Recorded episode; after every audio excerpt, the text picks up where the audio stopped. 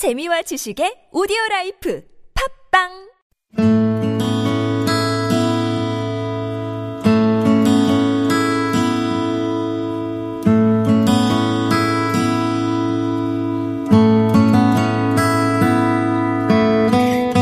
어제 저녁 강원 고성에서 발생한 산불이 인제와 속초, 강릉과 동해까지 번지며 피해가 잇따르고 있습니다. 식목일을 하루 앞둔 지난 4월 4일이었죠. 강원도 고성군의 한 야산에서 시작된 불이 밤사이 강풍을 타고 속초와 강릉, 동해로 번졌는데요. 큰 불길이 잡히는 데만 꼬박 사흘이 걸렸던 대형 재난. 다행히 전국에서 몰려온 소방 인력으로 더 큰 피해를 막을 수 있었습니다. 날이 밝으면서 고성 속초 산불 진화 작업이 본격적으로 시작됐습니다. 소방청은 최고 수준인 3단계 대응을 발령하고 전국적으로 소방차를 동원해 진화 작업을 벌이고 있습니다. 전국에서 몰려온 소방차들의 행렬 보신 분들 많으시죠? 그 모습을 보고 우리는 소방관들의 노고에 다시 한번 감사한 마음을 갖게 됐는데요. 더불어 그동안은 주목받지 못했던 산불 재난 특수 진화대의 존재를 알게 되었습니다. 산불 재난 특수 진화대가 하는 일, 강릉 구규림 관리소 임호상 팀장입니다. 특수진화대 처음에 제일 먼저 현장에 출동을 해야 되고요. 초동 진화가 최고 역점을 두고 있기도 하고 진화 헬기가 못 끄는 부분도 많이 있어요. 위에 큰 불은 뭐 진화 헬기가 끌 수도 있다고 그러는 치더라도 그 밑에 가서 잔불 정리까지 하는 거 그다음에 야간에는 또 헬기가 못 뜨니까 그런 부분도 특수진화대가 최일선에서 하거든요. 이번 산불 현장에도 투입됐던 안창영, 유승환 대원에게 좀 더 자세히 들어보시죠. 산속에 불이 나면 일단 뭐 비포장 임도를 따라서 불을 끄 잖아요. 큰 임도에 길 옆에 있는 거는 끌 수 있겠지만 실제로 산에서 불을 끄는 건 저희들이거든요. 뭐 100명, 1000명이 왔다 해도 불 끄는 건 한 2, 30명 저희들밖에 안 돼요. 헬기가 못 불 때에는 저희들은 산 정상까지 이제 호수를 1km 이상 깔아 가지고 계곡의 물을 이제 그 중형 펌프를 이용해서 불이 확산되는 것을 방지하고 또 불이 소진된 다음에는 재불이 나는 것을 감시 활동을 하고 이런 작업을 하죠. 언뜻 생각해도 산속으로 소방차가 진입하기는 불가능하다 싶은데요. 소방 헬기로도 쉽게 진화할 수 없는 산불 화재 현장. 그 한가운데 투입되는 전문 인력들이 바로 산불 재난 특수진화대입니다. 그러다 보니 위험한 상황과 맞닥뜨리게 되는 경우도 많은데요. 올해로 10년째 강릉 구규림 관리소 소속 특수진화대로 활동하고 있는 임병천 조장입니다. 강릉 산불이나 이제 삼척 산불 같은 경우에 바람의 방향이 갑자기 바뀌면 연기하고 불길이 그 진화들한테 갑자기 확 몰려오는 경우가 있거든요. 그때는 이제 장비라든가 뭐 다 팽개치고 그냥 도망 나와야 되는 경우가 있어요. 그때 좀 위험을 많이 느꼈고 또 경사가 심한 지역에서는 불이 나게 되면 이제 지지력이 약해진 돌이나 바위 이제 좀 큰 것들이 막 굴러 떨어져요. 옆으로 막 지나가기도 하고 그럴 때 좀 많이 위험함을 느끼죠. 올해 특수진화대 2년차로 활동 중인 안창영 대원 역시 첫 진화 작업에서 가슴이 철렁 내려앉는 상황과 마주했습니다. 제가 작년 처음에 삼척 산불 진화 갔었는데요. 2월 달이었어요. 굉장히 추울 때. 그땐 저도 경험이 없고 그래서 한밤중에 산을 막 올라갔는데 막상 불 앞에 딱 가서 섰는데 오, 날씨가 너무 추워서 물이 얼어가지고 물이 안 나온 거예요. 불길은 점점 덮쳐오고 그 불길에 거의 갇히다시피 했거든요. 왼쪽은 거의 절벽 같은 계곡이고 불길은 덮치고 해서 도망을 가야 되는 상황인 거죠. 근데 깜깜한데 잘 보이지도 않는데 야 이거 깜빡하면 진짜 불길에 감싸서 큰일 날 수도 있겠구나 이런 생각도 들고 겨울에 실제로 산에 가서 살수조라고 물을 쏘시는 분들 보면은 옷이 번들번들 얼고 방코팅 장갑 있죠. 노가다를 때 찌는 거. 물이 계속 새니까 얼어가지고 손이 막 동상이 걸치게. 그러면은 손으로 이거를 못 잡고 끼어서 쏘다가 제가 사제를 털어서 고무장갑을 사가지고 나눠줬어요. 그 정도 열악하다는 거죠. 그래서 불을 끄다 보면은 얼어 죽을 것 같아요. 산 속에서 밤새 불을 끄기도 하거든요. 그야말로 특수 진화대 대원들은 목숨을 걸고 불가의 사투를 벌이고 있는데요. 놀랍게도 이들의 작업 여건은 많이 열악했습니다. 계속해서 강릉 구규림 관리소 특수진화대 소속 임병천 조장의 이야기입니다. 문제는 이제 마스크 같은 경우가 고급화된 마스크가 아니고 시중에서 흔히 파는 그런 마스크다 보니까 이제 분진을 많이 마시고 연기도 많이 마시고 안면에 밀착되어 있는 그런 게 좀 돼 있으면 좋겠고 야간 작업할 때는 이제 무전기하고 헤드랜턴하고 이제 따로 이제 분리돼서 장착을 하는데 헬멧에 무전기하고 헤드랜턴하고 같이 붙어 있는 거 그런 걸 좀 했으면 작업하면서도 이제 소통도 원활하게 할 수 있고 그런 게좀 지급됐으면 좋겠다는 생각을 해요. 하지만 무엇보다 이들을 힘들게 하는 건 불안정한 고용이라고 말합니다. 산불이 주로 나는 시기는 봄과 가을, 그리고 겨울, 그러니까 산불 발생의 빈도수가 극히 드문 여름이 되면 실직 상태가 됩니다. 기간제 근로자라고 해서 10개월 계약하고 이제 또 다시 2개월 쉬고 면접이나 시험 봐서 다시 근무를 하는 형태니까 딱히 뭐 할 수 있는 일도 있는 것도 아니고 부족한 면이 좀 있는 것 같습니다. 아, 그때는 이제 실업급여를 신청해서 생활을 하고 있는 거죠. 물론 뭐 육체적으로 체력적으로 위험한 거 힘든 거 많은데 제일 힘든 거는 고용 불안이거든요. 일하다가 또 이제 계약이 끝나면 다음번에 다시 또 시험을 보고 테스트를 하고 한단 보장도 없고 아니 뭐 산불이 1년 내내 나는 것도 아니고 불 날 때 뭐 잠깐 한대 정규직화를 시키고 그렇게 하냐. 근데 불이 안 날 때는 가만히 앉아서 불 나면 출동해야지 대기해야지 이런 게 아니라 훈련하고 산불 예방 순차 활동하고 이거는 일상적인 업무고요. 농사 지려고 눈밭으로 소각하면은 산을 옮겨 붙을 수 있으니까 또 나물 뜯으러 간 사람들 23자 단속하고 그 여름에 또 비 오고 산사태 예방하죠. 나무들이 많이 자라 풀이 우거지면은 풀베기 나무베기 땡볕에 그거 하려면은 훨씬 힘들거든요. 또 화목농가 조 사하죠. 뭐 하루도 쉴 날이 없이 할 일이 계속 있어요.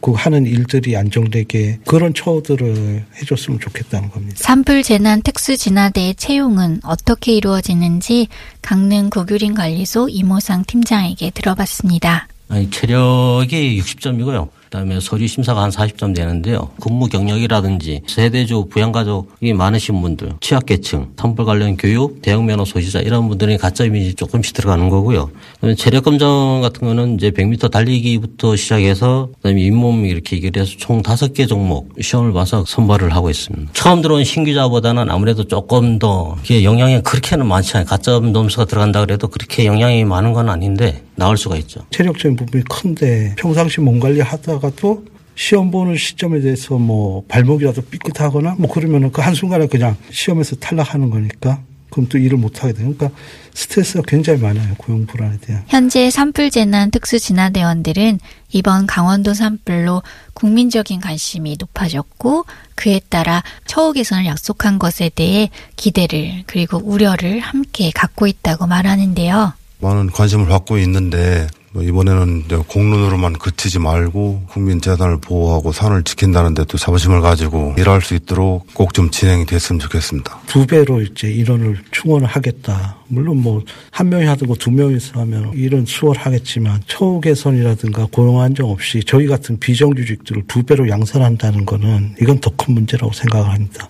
6월이 되면 저희들은 또 계약 해지가 되는 시기가 올 거고 내년 가서 처우 개선이 이루어진다고 했을 때 또 할 수 있을지 는 아무것도 모르는 거 아닙니까? 물론 누가 돼도 처우 개선이 된다고 거긴 당연히 뭐 좋은 일인데 기왕이면 기존에 이렇게 계속 해오신 분들이 좀 안정적으로 그때까지 고용을 보장해 줬으면 좋겠다. 산불 진화 작업은 보다 전문적인 인력이 필요하고 또 많은 노하우가 쌓여야 한다는데요.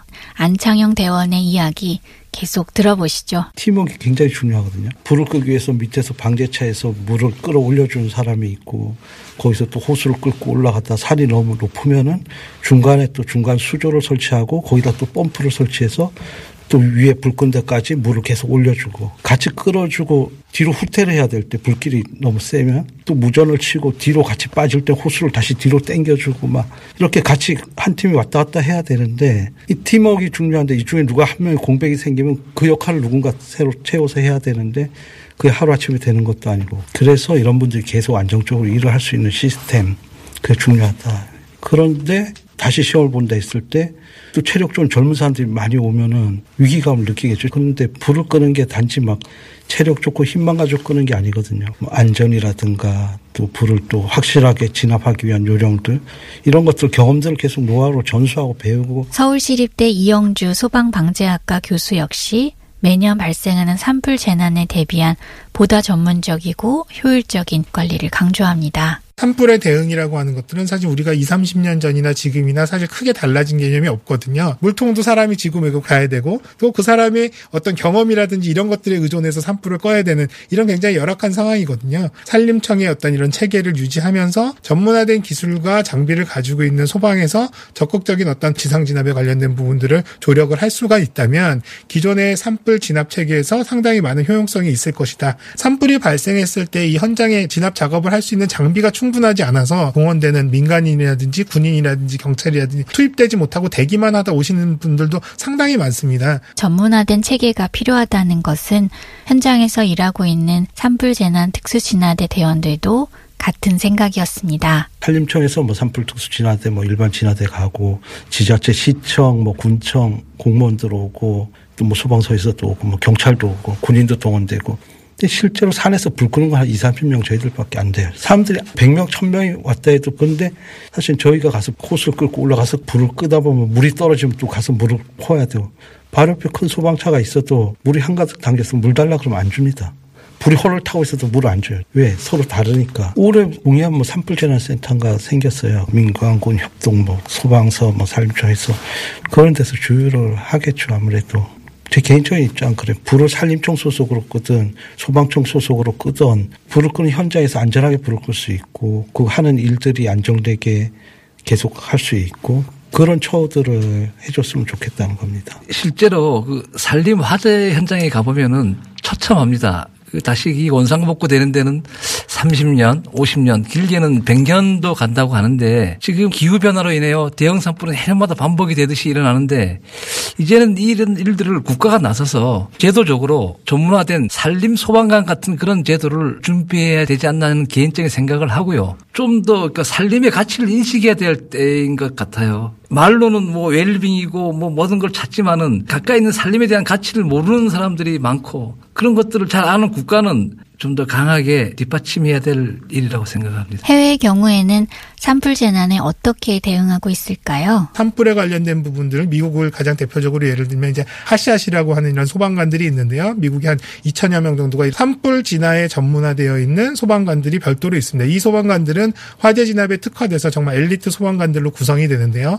화재 현장 속에서 적극적으로 화재의 방화선을 구축하고 또 맞불이라든지 바람의 방향을 이용해서 화재를 진압하는 적극적인 역할들을 수행하 고 있고요.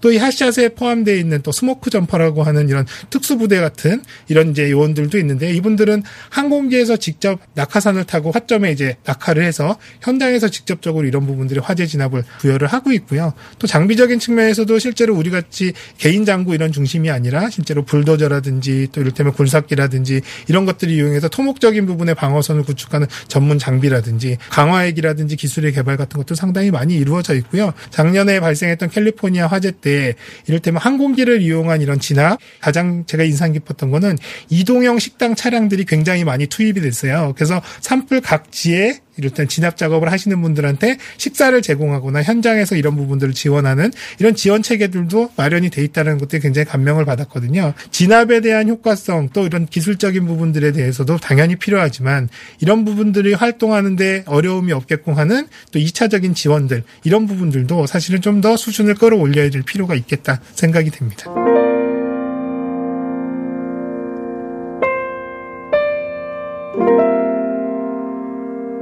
편안할 때 위기를 생각하라. 그러면 대비를 하게 되며 대비 태세가 되어 있으면 근심이 사라지게 된다. 중국 춘추 전국시대 현명한 신화로 이름을 날린 사마 위강이 한 이야기인데요. 하루가 다르게 기온이 올라가는 요즘, 어느새 우리는 지난 4월 초에 강원도 산불을 잊고 있지는 않은지, 더불어 열악한 여건 속에서도 산불 진화 작업에 헌신하고 있는 산불 재난 특수진화대의 목소리도 희미해지고 있는 건 아닌지 걱정이 됩니다. 하지만 바로 이런 때일수록 이들의 목소리에 다시 한번 귀 기울이고 미리 대비한다면 언제 또 발생할지 모를 재난을 최소화할 수 있지 않을까요? 가슴에 담아온 작은 목소리 백신 네 번째 이야기 우리 산과 생명을 지키는 사람들 산불 재난 특수진화대였습니다. 지금까지 연출 정수선, 구성 류영혜, 저는 이지선이었습니다.